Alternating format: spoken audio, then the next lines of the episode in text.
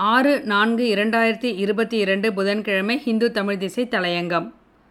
அரசியல் விவாதங்களில் கண்ணியம் குறையாதிருக்கட்டும். தமிழ்நாட்டில் இயங்கி வரும் மாநில தேசிய கட்சிகளுக்கிடையே கொள்கைகளிலும் அணுகுமுறையிலும் வேறுபாடுகள் இருக்கலாம். அவை எத்தன்மையாயினும் கண்ணியம் குறையாமல் விவாதிக்கப்பட வேண்டியது அவசியம். அரசியல் விவாதங்கள் என்ற பெயரில் தலைவர்களை அவர்கள் எந்த கட்சியை சேர்ந்தவர்களாக இருந்தாலும் இழித்துரைப்பதும் அவமதிப்பதும் தவிர்க்கப்பட வேண்டியது. கட்சி தலைவர்கள் மட்டுமின்றி ஆளுநர் போன்ற அரசமைப்பின் முக்கிய பொறுப்புகள் வகிப்போரை குறித்தும் சமீப காலங்களில் அவமரியாதையான கருத்துக்கள் பேசப்படுகின்றன. நீண்ட நெடிய அரசியல் அனுபவம் கொண்டவர்களிடமிருந்தே இத்தகைய பேச்சுகள் வெளிப்படும் போது அது தவறான முன்னுதாரணங்களை உருவாக்கிவிடும் ஆபத்து இருக்கிறது. அண்மையில் தஞ்சை தமிழ் பல்கலைக்கழகத்தில் நடந்த பாரதியார் நினைவு நூற்றாண்டு விழாவில் கலந்து கொண்ட தெலுங்கானா ஆளுநர் தமிழிசை சவுந்தரராஜன் அண்ணா விருது பெற்றவர் தம்மை ஒருமையில் பேசியது வேதனை அளிப்பதாக குறிப்பிட்டிருந்தார். பிரபல பேச்சாளர் நாஞ்சில் சம்பத் பேசியது குறித்து தெலுங்கானா ஆளுநர் வருத்தமடைந்திருப்பது தெளிவாகவே தெரிகிறது.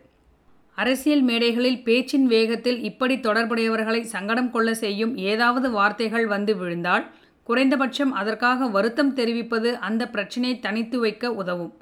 ஆனால் ஆளுநரின் இந்த கருத்துக்கு பிறகும் ஒருமையில் பேசுவது தமிழ் மரபு என்று நியாயப்படுத்துகிறார் சம்பத். இறைவனை ஒருவன் என்றே அழைக்கும் பக்தி மரபும் நம்மிடம் உண்டு. கம்பனை இளங்கோவை பாரதியை அவ்வாறு அழைக்கும் இலக்கிய மரபும் உண்டு. ஆனால் அரசமைப்பின் முக்கிய பொறுப்புகளில் உள்ளவர்களை பன்மேல் அழைப்பதே தமிழ் மரபு. எந்த கட்சியை சேர்ந்தவர்களாக இருந்தாலும் மாண்புமிகு உறுப்பினர் அவர்களே என்று அழைப்பதுதான் சட்டமன்ற மரபு. வங்கத்தில் முதல்வராக பொறுப்பில் இருக்கும் மம்தா பானர்ஜியும் மாநில உரிமைகள் தொடர்பாக ஆளுநருடன் சண்டையிட்டு கொண்டுதான் இருக்கிறார். ஆனால் சட்டமன்றத்தில் ஆளுநர் உரையின் போது எதிர்க்கட்சிகள் குறுக்கிட்ட நிலையில் உரையை தொடருமாறு ஆளுநரை கையெடுத்து வணங்கி வேண்டுகிறார்.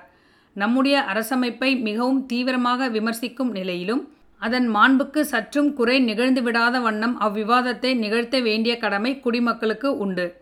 ஆளுநராக பொறுப்பேற்று கொண்டிருக்கிற ஒருவர் நடைமுறையில் அரசியல் கட்சி சார்புடையராகவே இருந்தாலும் அவர் கட்சிகளுக்கு அப்பாற்பட்டவராக செயல்பட வேண்டும் என்பதே அரசமைப்பு மரபு.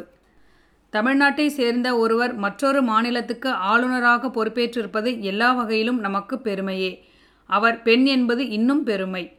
பெண்ணுரிமை பேசும் திராவிட இயக்கத்தின் சங்கநாதமாக தன்னை அடையாளப்படுத்தி கொள்ளும் ஒரு பேச்சாளரிடமிருந்து இப்படி அவமரியாதையான வார்த்தைகள் வந்து விழுவது அவருக்கும் அவர் சார்ந்த இயக்கத்துக்கும் அழகல்ல. ஒருமையில் அழைப்பதை நியாயப்படுத்தும் நாஞ்சில் சம்பத் கடந்த காலங்களில் தான் ஆதரித்து நின்ற தலைவர்களை அப்படி பேசியிருக்கிறாரா? தற்போது ஆதரிக்கின்ற தலைவர்களையும் அப்படியே பேசுவாரா? இந்த நாள் நம் அனைவருக்கும் இனிய நாளாக அமைய வாழ்த்துக்கள்.